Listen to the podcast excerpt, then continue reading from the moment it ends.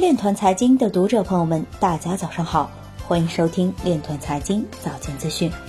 今天是二零一九年十月二十九日，星期二，农历亥年十月初二。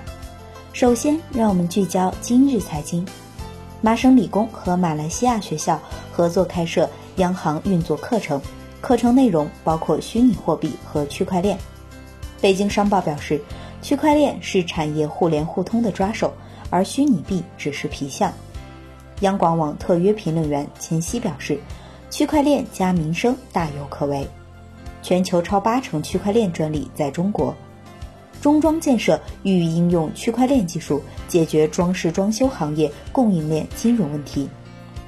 巴比特官方辟谣，网传国家高层关注世界区块链大会为不实消息。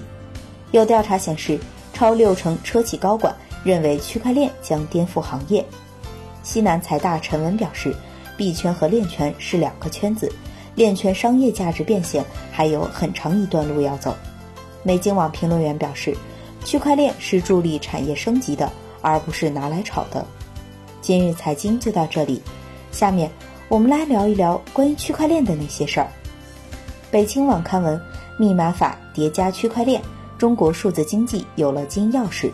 文章表示，虽然区块链技术具有去中心化的特点，这给集中监管的传统治理模式带来了挑战，但也同时具有不可篡改和透明开放的特点。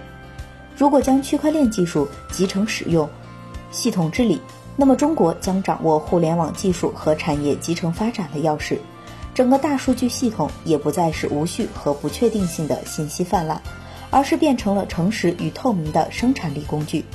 密码法让网络密码使用了有法治基础，加快区块链技术的集成使用，则让互联网变成了信任机器。两相叠加会带来令人期待的系统红利。以上就是今天链团财经早间资讯的全部内容，感谢您的关注与支持，祝您生活愉快，我们明天再见。